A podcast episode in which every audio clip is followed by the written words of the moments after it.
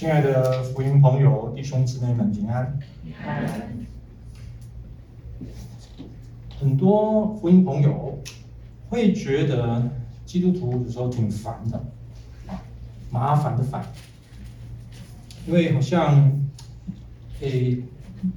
蛮多的刻板印象，因为那个基督徒一天到晚在那边传福音，讲耶稣，那甚至普遍而言，大家对基督教的理解就是香港人说的公演说啊，你讲道理，一天到晚讲道理，像现在站在前面这个就在讲道理，所以基督教好像就是一天到晚在那边讲啊，传福音。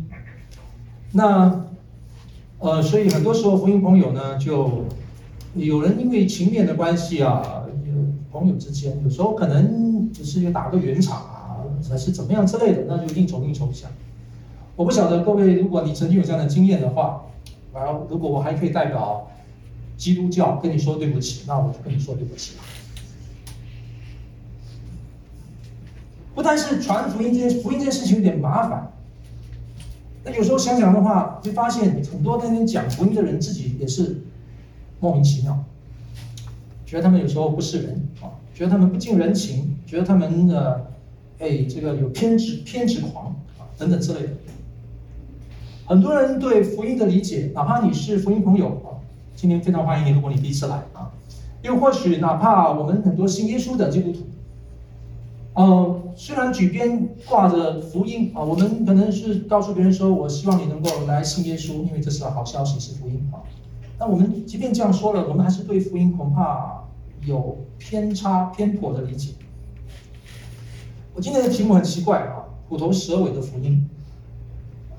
确实的，如果我们假设说福音朋友，你有机会翻阅过圣经啊，圣经里面对于耶稣基督生平描述的最直接啊，我们可以说他所谓的生平描述的，就是在新约里边的头4卷书啊，马太、马可、路加、约翰。而4卷书里边呢，因为马可福音篇幅比较短啊，它只有16章，所以相对来讲，如果你还没有接触过基督教，你想要了解圣经，你想要了解耶稣，大概你会先从比较短的那个篇幅开始。所以马可福音看上去是上选啊，如果你想要了解耶稣，但是很不好意思的，马可福音呢，没错，它开始的时候呢，开门见山，非常了当、直截了当的告诉我们这本马可福音在讲什么。因为马可福音的第1章，如果你注意的话啊，第1章第1节，你没有圣经没关系，我念给你听：神的儿子。耶稣基督福音的起头，这是马可福音16章里面第1章的第1节，一个非常干净利落、开门见山的一个引言啊，一个开头。神的儿子，耶稣基督福音的起头，所以这是一个讲故事的方式，他不给你做准备了啊，你最好赶紧的快坐定啊，我立刻就开始了。神的儿子耶稣基督福音的起头，然后就正如他开始下面就讲了旧约先知怎么样预言等等等等，就开始讲故事。其实这是一个我个人觉得是一个很棒的一个开头，一个对自己满了信心的，很有把握的，非常清楚知道要讲什么的人，他大概不太需要什么引言啊，他直截了当，他心中非常迫切的就要让你知道一个很重要的事情，很有把握的事情，是他满满的他的脑他的心。全情澎湃的希望你能够认识这个神的儿子耶稣基督福音的起头，如下开始讲了，讲到16章，各位16章，今天刚才我们读的那本经文在马可福音16章的第1到第8节，你就发现啊，停在最后一节了啊，全卷书的最后一节啊，第8节，他指那3位妇女。就出来，从坟墓那里逃跑，又发抖又惊奇，什么也不告诉人，因为他们害怕。停在这里，整卷书就结束了。啊，你可能会觉得，如果你是福音朋友，你开放看圣经，没有啊，牧师没有结束啊，下面不是还有吗？第9节，在7日的第1日清早，耶稣怎么样？马可福音不是结束在第16章的第8节啊，是在第20节啊，下面都讲到了，他们去传福音啊。主和他们同在啊，用神迹随着证实所传的道啊，阿们啊，这个是马可福音最后的一节啊。比如说我手上的圣经啊，大家教会的圣经，如果你用的话，大概没有啊。如果你有机会翻一些版本的圣经，当然不同版本的圣经都是圣经，只是在那个编辑上或者是在那个古抄本的引用上面稍有一些落差。我的手上的版本圣经呢，很明显的在马可福音的第16章的第8节啊，它英文版那边它就画了一条线，就表示书到这里结束了。然后它下面就放了一排的字 ：The most reliable early manuscripts and other ancient witnesses do not have Mark 16:9-20。比较可靠的。根据比较可靠的古抄本和 manuscript， 甚至也是在早期教会的见证的里边，一些教父们的见证的里边，其实马可福音是停在第16章的第8节。那下面第9到20节哪边来的呢？当然，这个是在教会的传统，也是在福音传统里边，教父们后来的编辑，因为他们意识到，如果马可福音停在第16章的第8节，太突兀了。整个的故事怎么会来到这边？突然间是在一个妇女们，她们害怕，她们逃跑，她们发抖，什么也不告诉人，怎么会这样来结束呢？一个故事，不过事实就是这样。所以呢，后来的教父们，或者是说这些经学家们，他们在福音传统，我说的福音传统意思就是我们不但有马可福音，我们有马太、有路加、有约翰福音，有初代教父们、耶稣基督门徒们他们的讲论，当时的口传的这个传统里边，可以把耶稣的整个故事完整的讲述出来。所以这里可以说马可福音后面第16章第9到20节是一种补述啊，一个补述方式来补进来，让它整本马可福音看起来是很完整的。但这也一点都没有损马可福音本身原来著作的目的。这也并不是在告诉我们说，那加进来的补述不是经文，其实它仍然是在福音传统的内核的里头，仍然是上帝启示的话语。好，我绕回一下，我要回到这里来。如果真的马可福音是这样来写的啊，各位你会觉得很突兀吗？我们说虎头蛇尾，好像一个非常有把握的开始，那到后面的时候却是那么的害怕。我想用这个现象呢，今天来跟大家来分享，到底什么是福音？真的福音是虎头蛇尾吗？马可福音这边作为福音书当中最原创的，因为在根据史学家告诉我们，马可福音应该是4本福音书当中最早的一本，马太跟路加是根据马可延伸出去的。而马可的写作很有趣的，他真正的作者虽然是马可笔录，但是口述的部分是彼得跟马可的关系非常的 close。所以这本作为最开始的原创的这本著作，居然是展现出这种的风貌，是这么威武的开始，却又那么恐惧、逃跑、害怕的结束。这到底在讲什么呢？这恐怕有很多是福音朋友们，甚至很多基督徒们有时候会想的。基督教其实有时候不是这样啊，常常声音很大啊。你们讲福音，到头来你们害人不浅啊。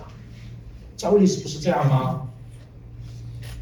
我想邀请在座的每一位福音朋友跟弟兄姊妹想一个问题：到底什么是福音？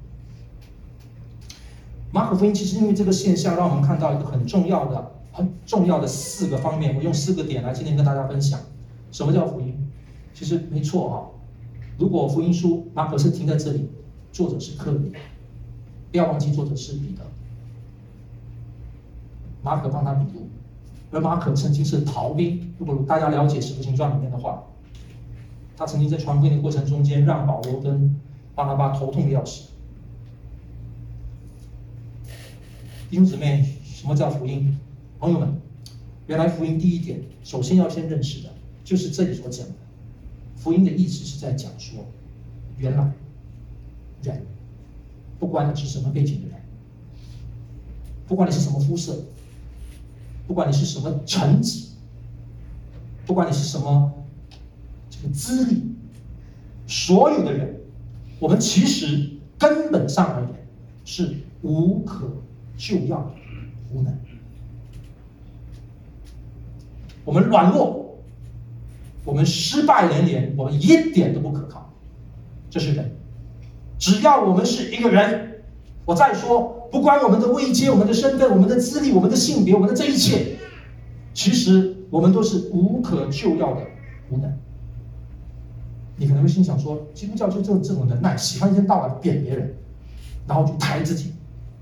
但如果你认真想，你回来，如果你愿意读圣经，你试试看让圣经说些话。各位，这里在讲什么呢？第16章开始的时候，今天讲到耶稣基督复活，今天是复活节。基督教讲复活的时候呢，是很多福音朋友觉得最困扰的地方。没错，你的困扰跟我们每个信耶稣的人困扰是一样的。我们曾经有这样的困扰过。事实上，谁可能不困扰呢？面对耶稣复活这件事情，谁可能不困扰呢？当时的这3个妇女，她们要来到坟墓这边，要来膏耶稣。她们在来的路上，到了我们这个在来的路上还没有到，她们大概可能心中在想一个问题：我们要去膏耶稣，3个富人家哈，怎么去膏耶稣？怎么进去啊？那个耶稣基督的坟墓的那个洞口啊，那个大的石头挡在门前。他们就想着问题，没关系，先去再说。哎，到的时候吓了一跳，墓门是开的。各位，其实到故事的发展到第8节，他们逃离的时候，搞不好他们心中还继续在想，这墓门到底是怎么开的？这些妇女们，他们一心一意要来膏他们的耶稣，但是他们却害怕中间逃跑了。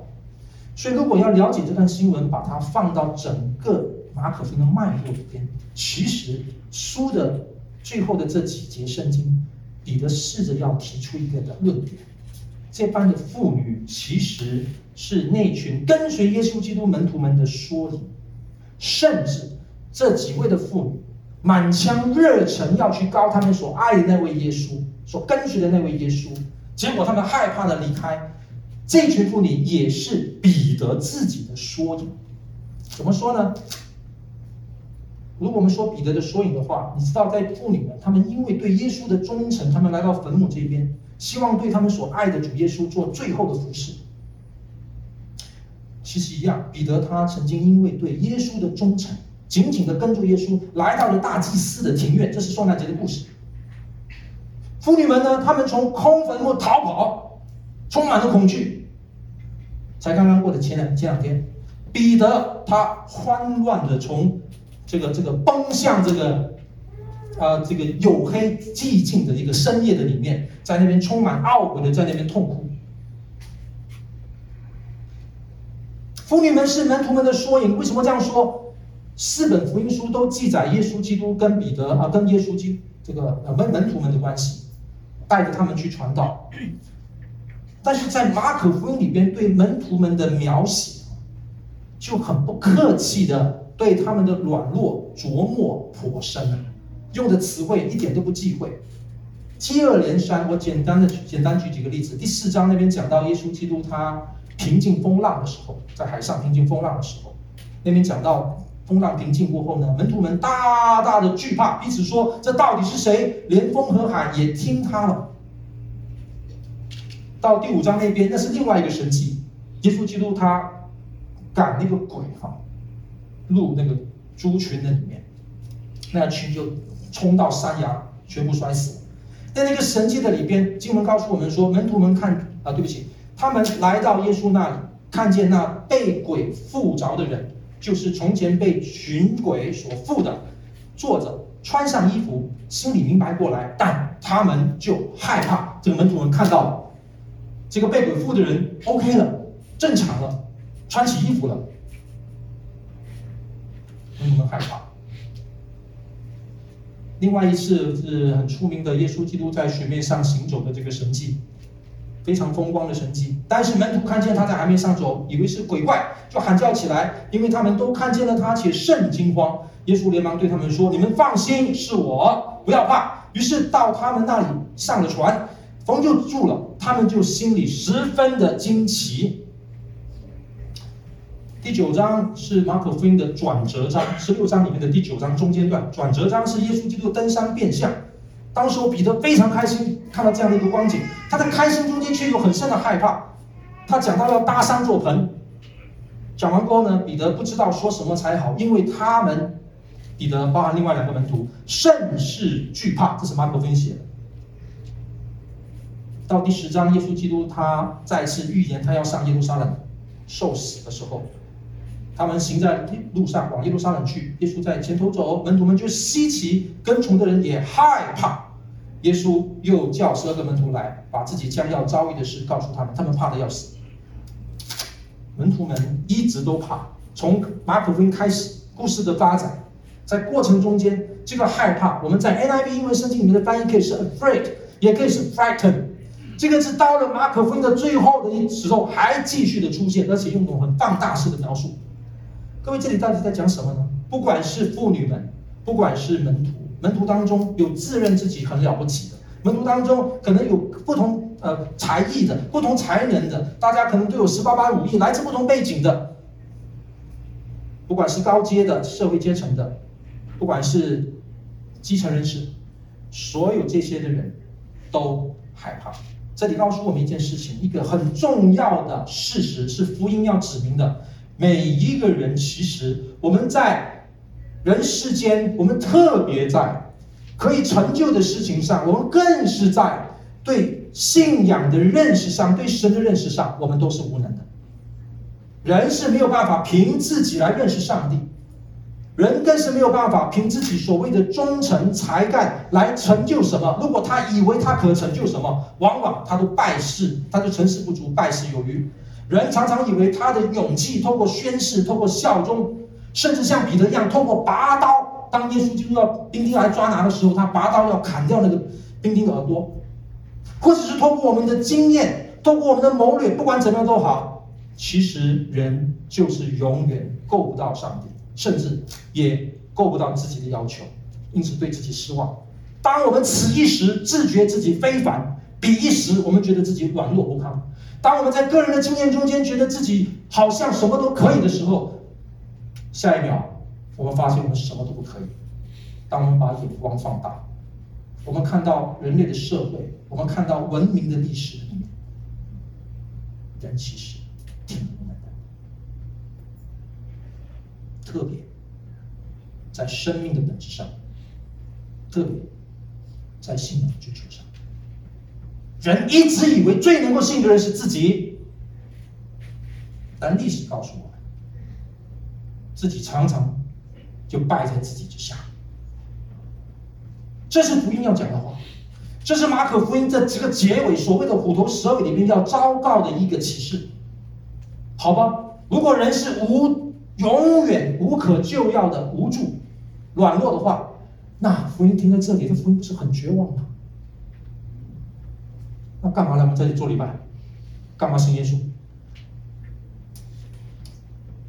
第二个重要的福音的内涵，原来什么是福音？福音让我们看到十字架跟复活，这是福音的核心，十字架跟复活。这份的信仰永远都可以带来更新与盼望，这是福音。亲爱的福音朋友、弟兄姊妹们，感谢主，马可福音不是停在这里。是的，马可福音就它的文本来说，就那个 text 啊，文本来说，它停在16章的第8节。但是我们知道，故事没有停在这里。故事如果只仅仅停在那个 text 那个文本的里边，妇女们慌张、惊恐、害怕的逃走，那就没有后面的故事了。但是其实不然。你跟我今天捧起圣经来，当我们愿意正视历史的时候，你就发现原来故事没有结束。耶稣基督的复活带来了无限的盼望跟可能，它带来一个决然不一样的意义。如果首先没有先体会第一点，福音原来在昭告说人是无可救药的无能软弱，我们就没有办法体会第二点，原来十字架跟复活是一个人可以绝对经历领受起死回生的一个神迹。你跟我都可以。为什么这样说呢？我们从这段经文里面看到什么东西呢？妇女们其实没有永远害怕，没有永远逃跑，他们并没有永远沉默。经文告诉我们，他们什么都不说。谁说他们什么都不说？其他的福音书包含我们听到使徒行传，使徒行传是福音书后面的叙事续集。我们后来看到，不管是妇女，是当时的门徒，是后来信耶稣基督的人，他们是不能不说。他们内心里面迸发出的那种更新生命、更新的力量，让他们不能不说。为什么说福音十架跟复活永远是你跟我生命可以经历更新跟盼望？为什么这样说呢？我想从这个故事本身，就从这段经文里面去讲。所以我刚才不是说了吗？马可福音是马可笔录，彼得口述。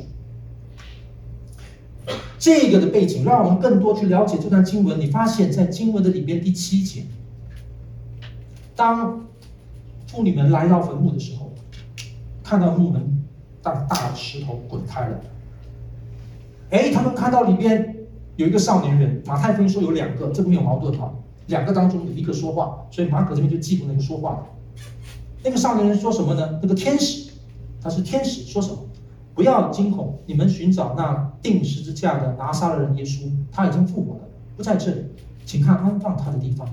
你们可以去告诉他的门徒和彼得。和彼得这3个字太有意境了。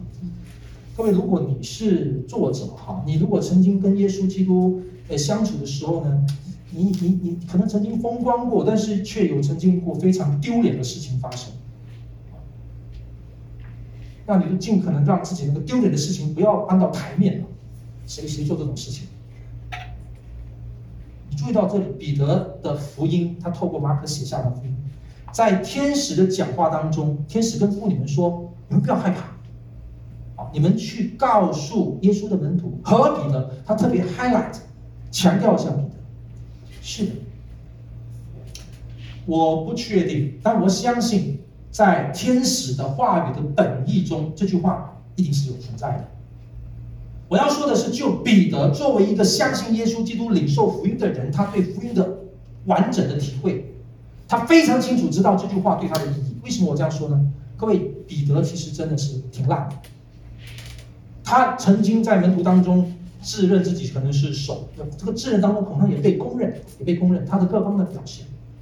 但是当他一失败的时候，他又失败的太痛苦了。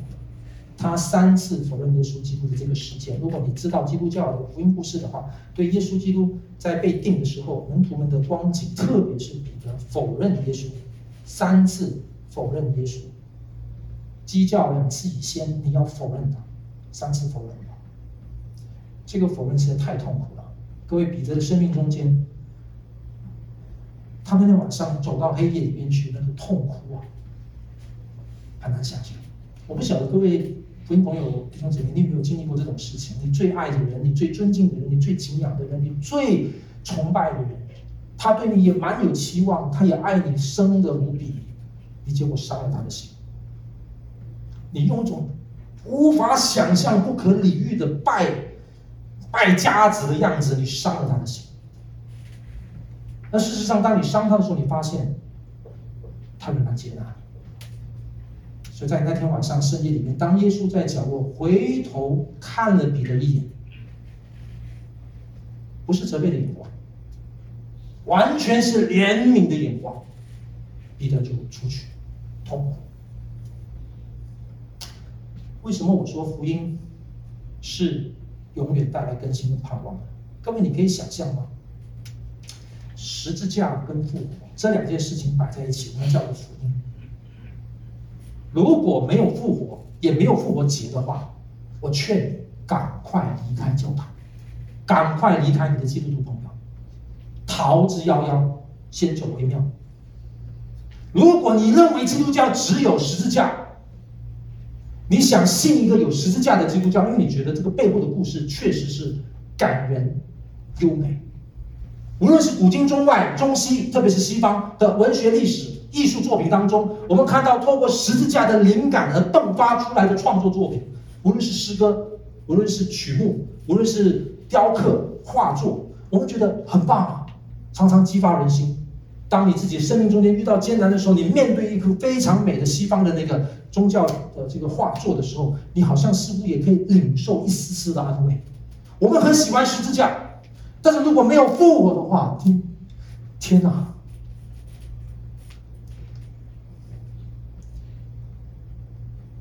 再加上十字架是一个对我们而言很感动的故事，复活呢却是很伤脑筋的故事。我们觉得十字架触到我的心，但是呢，文明世界，更何况我们在大都会里面的知识分子，我们的脑袋跟这个心是一样重要的。所以当我的脑袋里面想复活，我想不通了，所以我就不要去想那个想不通的，我就去接受那个想不通的。而十字架是我可以接受的，因为耶稣他爱我们，牺牲了，太棒了，我很感动，这应该是效法的。但是如果亲爱的福音朋友，你只相信一个这样的耶稣，我劝你，拜托你不要信。如果彼得当时面对的是那位上十字架的耶稣，而没有后面的故事，你可以想象彼得有多痛苦吗？他那天晚上在黑夜中间的哭泣，是他一辈子永远走不出来的哭泣。为什么这样说呢？各位，如果你真的要信一位上帝，如果你觉得耶稣基督他为人死的道德非常的宝贵，非常的感动，我没有否认这一点。但是我先说了，你面对一个越有爱人、越有崇高的这种道德水准的教主也好、救主也好，各位，你面对这样的人，你的失望就越大，因为你够不到，你跟我永远够不到那个标准。你对他永远只有亏欠连连。他说我爱你，我希望你好一点，你来跟从我，像我一样，你够不到。因此你在他面前永远是个愧疚，而且这个愧疚会到什么地步呢？当彼得发生这种事情，情急之下3次不认耶稣，还发咒毒誓，发毒誓，他痛苦的不得了。我的意思是说，我用最人话的角度来讲，彼得其实他后悔，他很想 say sorry。 你可以想象吗？如果耶稣基督没有复活，彼得的 sorry 跟谁说啊？朋友们，弟兄姊妹，我们都不巴望别人欠我们 sorry。 如果有人得罪了你，你希望别人跟你说抱歉，对不起。如果你一点都不否认这个需要，谁会否认呢？你转过来想，当你伤害的人，你得罪的人，有时候不是刻意的，有时候是无意的，这个太常发生了。什么叫关系？关系是流动的嘛，关系表示两者之间的互动性，不是由一个人掌握的啊，常常靠双方的互动之间产生出来的，你没有办法全部掌握。所以你说这种情况底下，当你得罪的人，你不好受。我刚才就说了，如果你得罪那个人，刚好是你非常崇敬的、非常敬仰的，是你所爱的，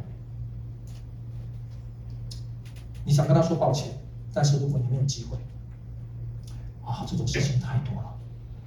我们是青年崇拜，我相信在座的每一位都可以自称自己是年轻人，但是即便我们是年轻人，我们不会对这种感觉毫无感受，因为我们有长辈，你可能见过你的爷爷奶奶，你可能见过你的亲戚，甚至你可能见过跟你的同才，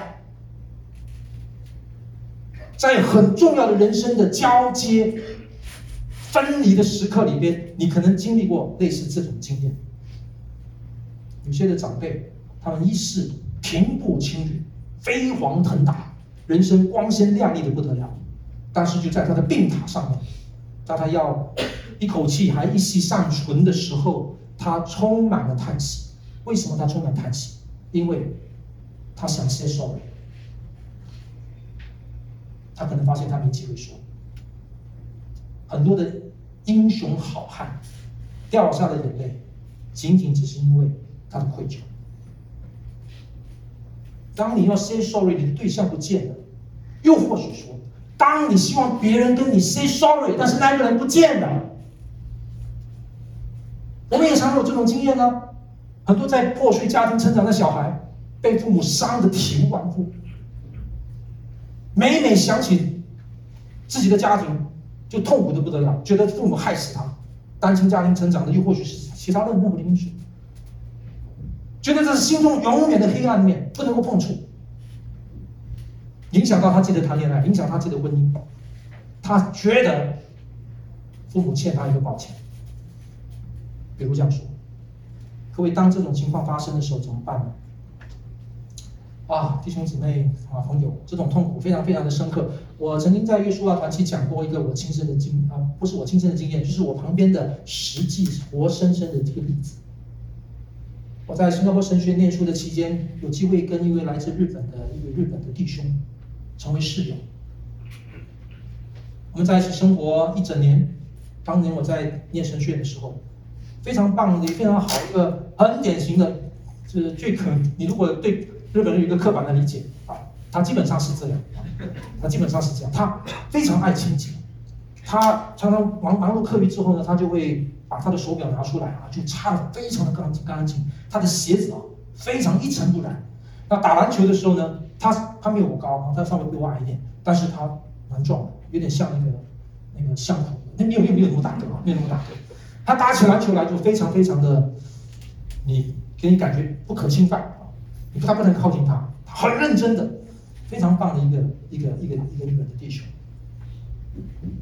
新加坡正如我们在很多东南亚国家一样，因为受日本侵略，第二次世界大战的时候，所以在新加坡的每年的大约3月多，他们就会有一个纪念日，就是二战日本入侵东南亚的一个纪念日，新加坡包含在其中。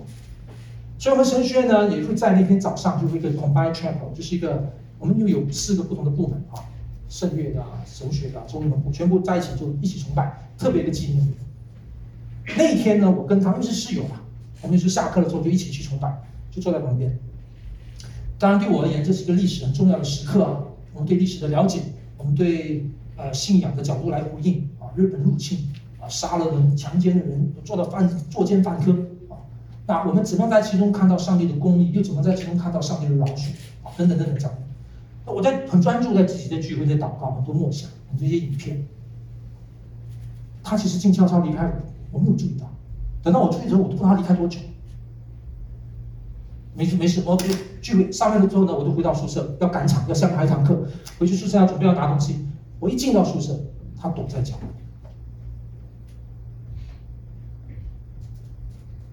在宿舍的角落，我很自然我上去要关心他，结果他没有办法跟我说话，一直在哭，一个大男人在抽泣。我知道不能跟他讲话，我就先离开，我先去上课。等到课1点钟下课，我回来，他还在房间，我就开始慢慢跟他谈。哦，亲爱的朋友弟兄姊妹，那天对我来说印象太深刻了。我侃侃跟他谈大概1小时，我自己也在哭。那是什么痛苦？对他来讲，他说：“我想说抱歉。”我怎么说？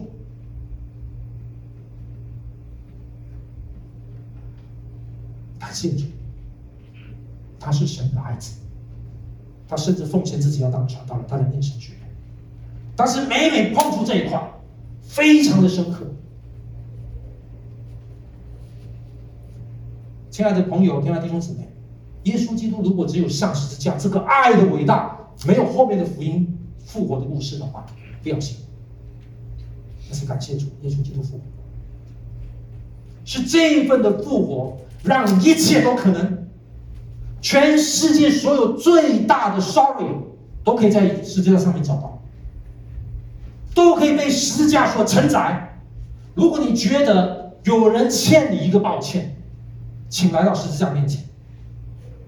如果你想要说出从你内心深处当中最深层的一个抱歉，你不知道往哪边说，你想说你没机会说了，请到十字架面前。你要永远相信一件事情，十字架是一切的亏欠集中的地方，然后就因为耶稣基督复活，把所有这些集中的亏欠抵消了。耶稣基督可以带我们说，他事实上已经带我们说，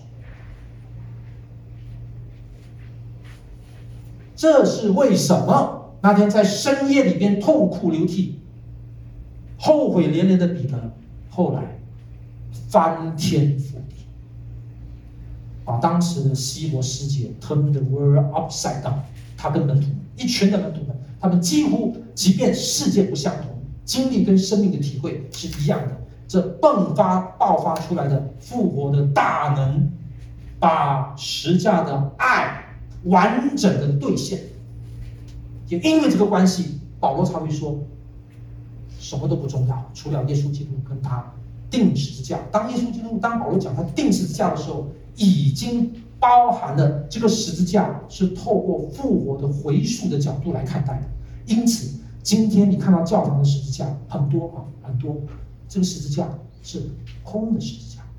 虽然你看到有一些的传统当中会把那个人的那个耶稣的放在上面，那个也是一个标志，标志着十字架过去跟现在是因为这挂在上面的人从此不一样。它不一样是什么？不一样是后面的空的十字架，成为一个荣耀的记号。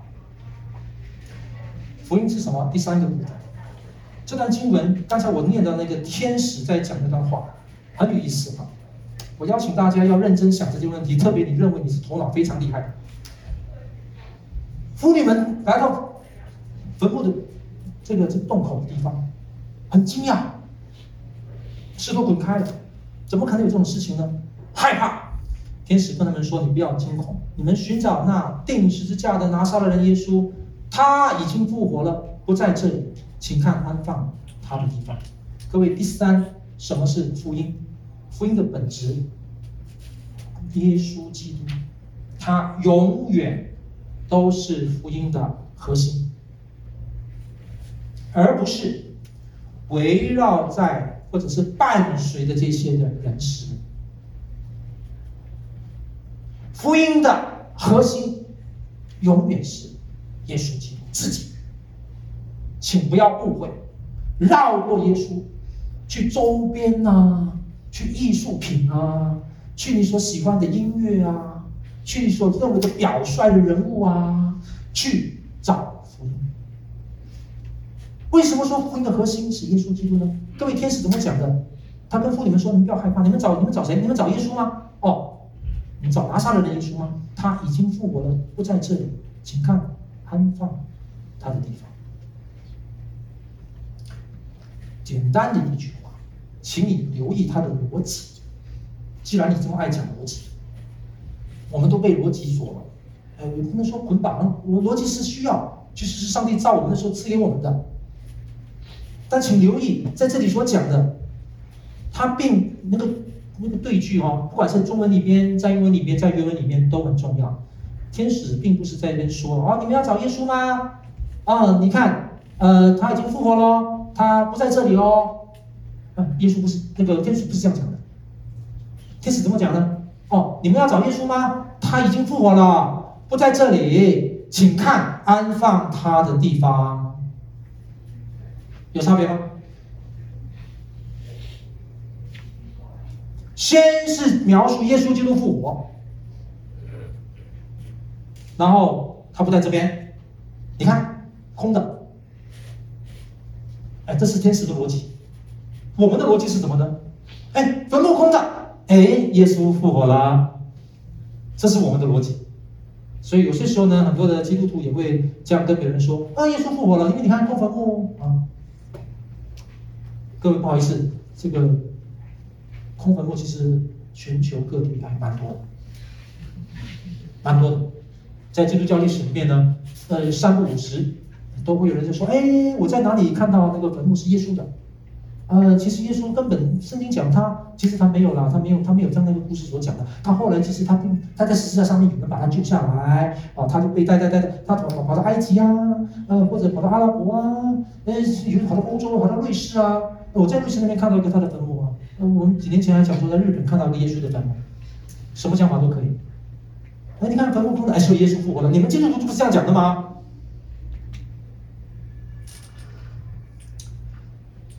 天使说耶稣复活了，他不在这里，你看坟墓是空的。我邀请在座的每一位福音朋友基督徒认真想这件事情。我刚才为什么这样说？福音的本质，请你聚焦耶稣基督，而不是围绕的事情。各位，你知道那个妇女们在问这个问题，可能是你跟我都喜欢问的问题，应该要问的问题。他们当天一大清早20过了，一大清早要去告耶稣，到门口一看，石头滚开了。各位，你觉得是谁公开的？教会里很多讲法啊，你想想，你觉得是谁公开的？很多人会以为说，哦，耶稣基督复活了，你看他从空坟墓出来了，石头滚开了。弟兄姊妹，其实石头滚开，朋友，他是为你滚开的。耶稣基督复活，根本石头的门不用滚开，他照样可以出来。石头的门滚开了，是让你进去。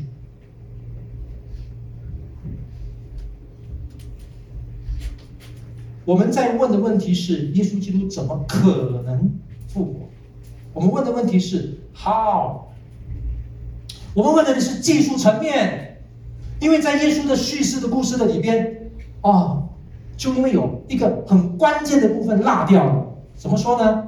对于耶稣基督复活这件事情啊，我们晓得啊，圣经里面有事前的预言，有在登山变相的时候那个预示、告示的事，然后当然有事后的这个传扬，然后还有呢，耶稣基督他有显现，显现过后他还有差遣，我们都有这些，就一连串下来都有这些，就独缺一个。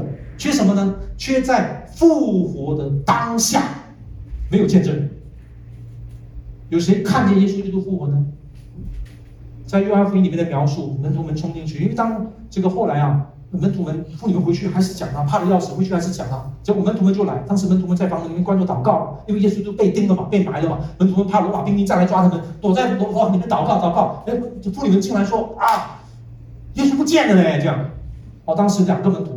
约翰跟彼得就冲出去，我们透过他们冲出去赛跑，看谁跑最快，猜得出他们的年龄。约翰确实是最年轻的，彼得先冲出去，但是约翰先走到坟墓。果然约翰活得比较长啊，活了90几岁。约翰冲进坟墓的时候年轻气壮，就一口气就冲进去了。他不是停在门口，他就冲进去。约翰福音告诉我，他冲进去他看到什么？他看到那个裹尸布啊，那个头巾。在哪里？你如果看原文的话，那个裹尸布，它表达的就是一个还完整的裹尸布，它的头巾完整的。我们再问一个问题：到底耶稣是怎样复活的 ？How is it possible？ 无论我们从生理学、从这个科学角度 ，How is 怎么可能呢？我们再问这个问题。但是，亲爱的福音朋友的弟兄姊妹，整个的关键问题，其实你转过来想，我们其实，在科学的求问的路上，也应该有说问问题要问的对。我们要问的是 ，who， 谁的问题？先来认定谁的问题？耶稣。你说耶稣这么特别吗？是啊。整个基督教的故事，整个福音的信息，你不要只是单单看复活，你看全部。我们有圣诞节的故事，对吗？圣诞节的故事里面也有让你头脑打结的。基督徒说，耶稣基督是道成肉身，是玛利亚圣灵感孕而生的小孩。你心想，骗人！我们基督徒就是被用这种宗教术语讲这种人间的丑事。如果你要找理性，我告诉你，基督教是最不值得理性的宗教，一大堆的怪力乱神，乱七八糟。但是当你认真，我再强调一次，你认真的注目看耶稣，请你用心的好好的读圣经，去看圣经里面怎么样讲的这位耶稣。你再透过对耶稣的聚焦，才延伸出去。如果你觉得说你很难面对耶稣，没有关系，你想要透过周边的事情先来尝一尝基督教讲什么也可以。其实蛮多人是用这种进入的，也可以。但是请你不要停在周边的事情、围绕的事情。你对圣彼得，这是所谓的加上一个圣字，很有兴趣，或者你对什么圣法兰西斯。你对一些古代的或者西方的名画的作者很敬仰，我不是说你不可以，但请你要永远记得，不能停在那边，因为什么叫福音？不是他们说了算，福音是耶稣说了算。那请你要认真的看待耶稣。是因为耶稣，为什么基督教被叫做基督教？为什么 Christianity Christ 是这么核心？你不想认真面对耶稣，那你在干嘛？你要喜欢基督教的文化？各位，基督教文化没有基督以基督教文化吗？你喜欢基督教里面的爱宴，你喜欢基督徒的诗歌，没有耶稣有这些诗歌吗？你喜欢一些基督徒的伟人，觉得他们很不错，他们的人格特质，他们的抱负，但没有耶稣有他们吗？请专注在耶稣的身上，是 Who matters。 我不是说 How 不重要，但人世间有太多的 How， 我们真的不知道那个 know how。 但是当你跟我人生中间能清楚那个 Who 的时候，完全不一样。我的指的 Who， 你不只是对耶稣的认识，你因为认识耶稣基督，你重新开始发现你自己是谁。我即使撇开宗教语言，在你跟我人生生命的成长过程中间也是一样。亲爱的朋友弟兄姊妹，一个连自己是谁，连父母是谁，连到底他跟谁的关系如何都搞不清楚的人，即便我们有三头六臂，我们有再多的博士的头衔，我们人生当中有再好的所谓的成就跟金钱，人都不快乐，人都不快乐。你发现人世间会让你掉眼泪的事情，很多时候跟 how 没有关系，跟 what 没有关系，跟 who 有100%的关系。是因为耶稣这生命的位格，你透过专注于他，你开始看见那决然不一样的可能性。复活很难明白，没错，连圣经都这样说的。在哥林多前书第15章，全章专注的在讨论保罗当时跟希腊那些有识之士那些的哲人在谈论复活这件事情。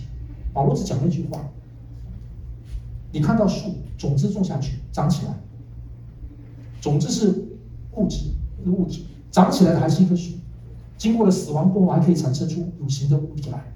在人世间，在大自然界中间，你可以看见这些的轨迹。请你从这边出发吧，如果你要跟我讲头脑的话，你从这边出发。如果宇宙中间有一位伟大全能的上帝，反过来说，如果他是上帝，他必然是伟大全能的。这样的一位上帝为了爱我们，让耶稣基督来成就这个救恩。先认清楚 who， 我们在后面一起想 how and what。 这是基督教历史故事，这是许许多多每一个重生得救的基督徒都可以做的见证。切记，让我们聚焦在耶稣基督身上。最后一点，天使说了一句话，他叫这些妇女们，请他们去告诉门徒和彼得，然后说什么呢？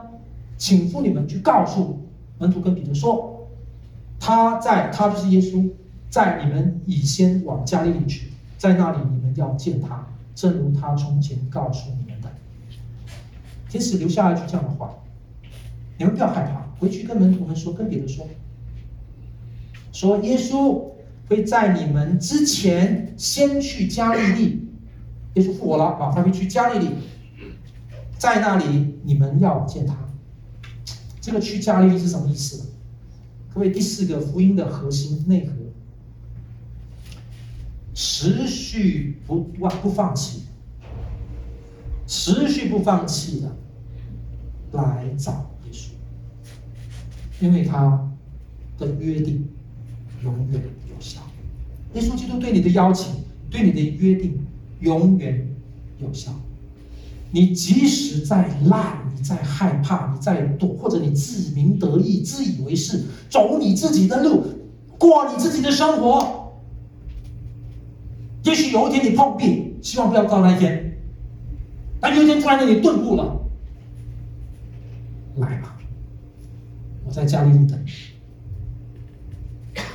在福音故事的里边，加利利是很有意思的地方，因为加利利是耶稣基督招门徒，跟他们开始产生连结，爱他们，帮助他们，那个师徒关系最亲近、最 close 的地方。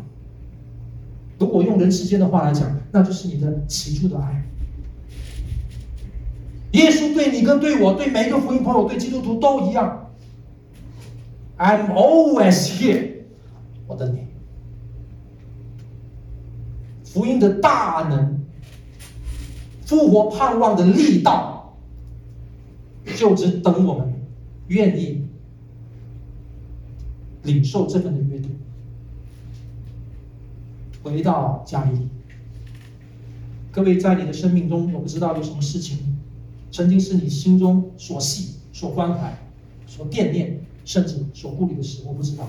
一切的事情，我刚才在说，哪怕是你心中当中最深的歉意，或者你最深的恨，又或者你最深的困扰，又或许是你最心中当中最大的憧憬 ，whatever。